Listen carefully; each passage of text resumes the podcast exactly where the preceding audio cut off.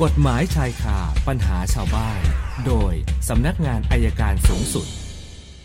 วันนี้อาจารย์บอกคุยกันเรื่องประกันภัยนะคะ สัญญาณจากอายการอาวุโสสำนักงานการสอบสวนสำนักงานอายการสูงสุด อาจารย์ปอระเมศวร์อินทรชุมรมมาแล้วค่ะ สวัสดีค่ะอาจารย์สวัสดีครับคุณสุนันท์ครับเช่เลยค่ะอ่าที่จริงต้องใช้คำว่าประกันวินาศภัยอะนะอ๋อเพราะมัค่ะนมีข่าวรถยนต์ไฟฟ้าที่ไปประกันแล้วเกิด ไปชนไปเฉี่ยวกันแล้วก็สุดท้ายค่าซ่อมมันเกินกว่ามันสูง พอมันสูงเสร็จบริษัทประกันไม่รับ รับให้เท่าที่ตรงนี้จริง ๆ เรื่องนี้มันอยู่ตรงที่ว่า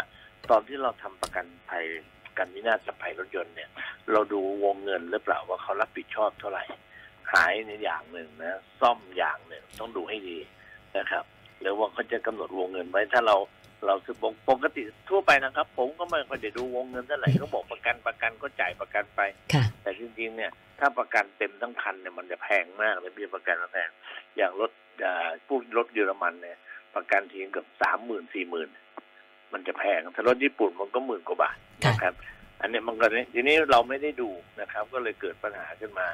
มันก็จะเป็นบทเรียนอันหนึ่งว่าหนึ่งละเราต้องดูว่ากรมธรรม์เรารับผิดชอบเท่าไหร่ ประการที่สองที่เป็นห่วงว่ารถไฟฟ้าจะกระทบไหมตอนเนี้ยเพราะค่าต้องแพงโดยเฉพาะแบตเตอรี่มันจะแพงค่ะมันจะไปกระทบหรือเปล่าก็ต้องติดตามดูกันต่อไป แต่ว่าใครอยากจะซื้อรถไฟฟ้าผมก็แนะนำว่าซื้อนะครับ แต่ถ้าถามผมบอกว่าไฮบริดดีกว่า น้ำมันบ้างไฟฟ้าบ้างดูดีกว่า พอสมควรนะครับก็ค่ะฝากเป็นข้อสังเกตนะครับ เอาละมาต่อของเรา ค่ะ วันนี้คำถามท่านแรกก็เรื่องรถเหมือนกันค่ะอาจารย์ คุณวิชาเขาบอกว่า เขาเนี่ยผ่อนรถกับไฟแนนซ์ระยะเวลาก็ 4 ปี ตอนนี้ผ่อนได้ประมาณปีครึ่งนะคือเขาบอกว่าเขาเนี่ยมีเจ้าหนี้อยู่หลายรายนะคะ ก็เลยสงสัยว่าถ้าเกิดผ่อนรถหมด 4 ปีเนี่ยนะเจ้าหนี้จะตามมายึดรถเขาได้ไหมคะอาจารย์ ผ่อนรถสี่ปี ใช่ค่ะ ตอนนี้ผ่อนไปได้แล้วปีครึ่งครับนะ ก็เลยสงสัยถ้าผ่อนไปเกือบหมดเขาอาจจะยึดก็ได้ แต่ว่าแต่โอ้ว่าในขณะเดียวกันต้องนึกอย่างนะว่ารถเนี่ยเขาไม่ค่อยอยากได้เท่าไหร่ครับค่ะเพราะมันระยะยาวมันราคามันลง อ๋อ ค่ะนะคะแล้วก็ข้อที่สองเขาบอกว่านะไอ้ความที่รู้สึกว่ากลัวเจ้าหนี้จะตามมายึดรถเนี่ยนะคะ ถ้าหากว่าเขาผ่อนใกล้ๆหมดเนี่ยเขาไปติดต่อกับไฟแนนซ์ไว้แล้วให้ไฟแนนซ์เนี่ยโอนเป็นชื่อลูกเขาเลยอย่างนั้นจะได้ไหมคะต้องอาเปลี่จายนรย์สัญญาครับไฟแนนซ์จะไม่ยอมโอนข้าม ก็เพราะว่าอ๋อเวลาเขารายงานงบการเงินมันจะผิดเพราะฉะนั้นสัญญาสามารถเปลี่ยนสัญญาได้ค่ะไปเปลี่ยนค่ะตอนนี้ก็ได้ครับถ้าอืมกลัวเปลี่ยนตอนนี้เลยก็ได้ค่ะ ส่วนคุณสมเกียรตินะคะ ลูกชายเอารถ เป็นรถเก่งนะคะ ไปขายให้กับเต้นรถมือสองนะคะเขาบอกว่าขายไปได้ประมาณเดือนหนึ่งแล้ว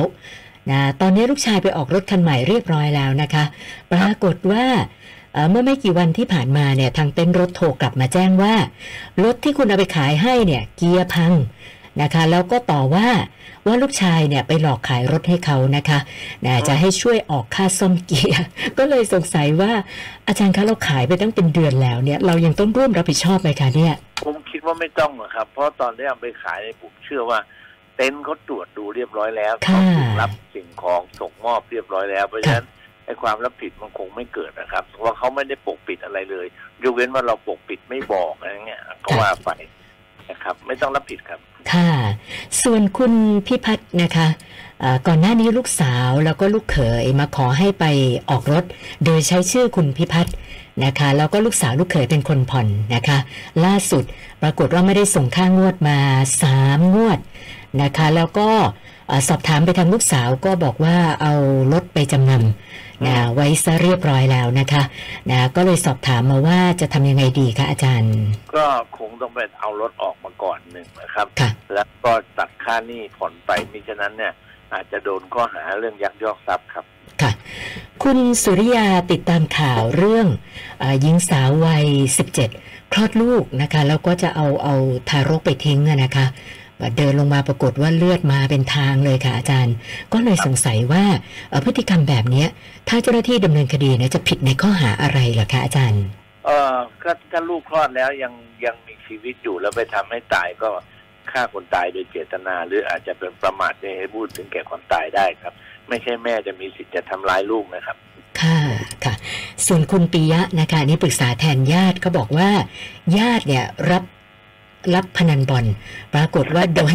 โดนเจ้าหน้าที่ตำรวจจับเมื่อวันอาทิตย์ที่ผ่านมานี่แหละค่ะ ก็เลยสงสัยว่า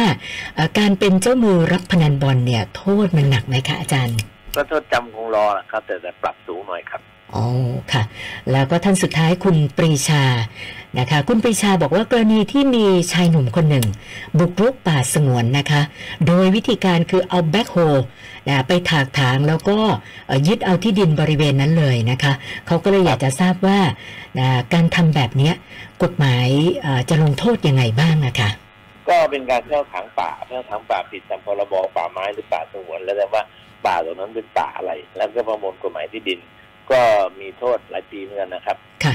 ก็เหมือนกับนี่ฮะเหมือนกับกรณีที่รัฐมนตรีช่วยศึกษานะครับ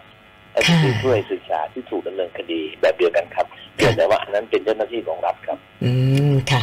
ส่วนอีกท่านหนึ่งเพิ่มเติมมาทางไลฟ์นะ คุณวรวุฒิค่ะบอกว่า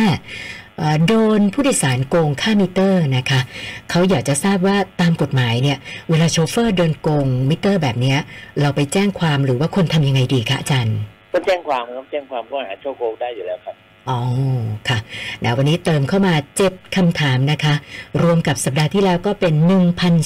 1,215คำถามแล้วค่ะอาจารย์ โอเคครับ ผมนึกว่าฝนจะหยุดตกยังไม่หยุดอีกนะนั่นน่ะสิคะอาจารย์เช้าไม่ตื่นเลิมากตื่ลานเช้าเลยนะเช็ดรถซะอย่างดีมันเช็ดเสร็จมันลงเลยดูดิพอเห็นอุตุเขาบอกวันอาทิตย์นี่จะหยุดแล้วแหมนั่นน่ะสิคะมีต่อค่ะมีต่อ มีต่อนะค่ะไม่เป็นไรเพราะ ลากันยาวเหลือเกินค่ะ โอเคครับ วันนี้แค่นี้ครับอุตนันท์ครับสขวัสอบดีครับคุณมากค่ะ สวัสดีค่ะ อาจารย์ปอระเมศวร์อินทรชุมนุมค่ะ